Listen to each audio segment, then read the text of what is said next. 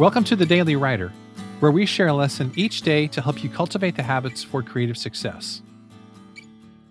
One of the essential themes of the superhero genre is that of the double life.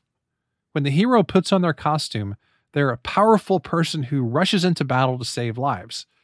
But in order to conceal their true identity, they usually take on some sort of mild mannered job or role that's the total opposite of their superhero persona. Batman is Bruce Wayne, an aloof billionaire playboy. Sue Storm of the Fantastic Four is a scientist. Spider Man is Peter Parker, a nerdy newspaper reporter. Superman is Clark Kent, another nerdy newspaper reporter.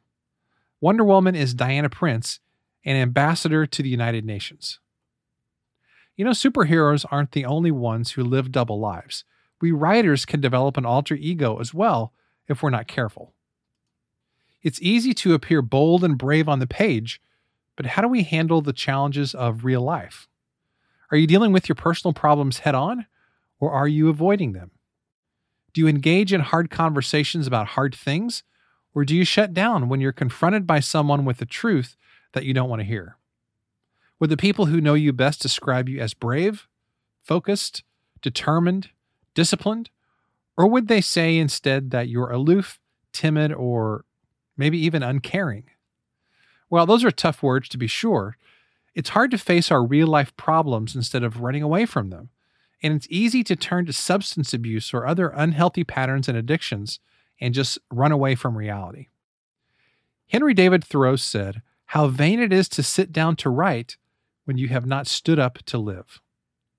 Just because we're writers, it doesn't give us the license to check out of our real lives.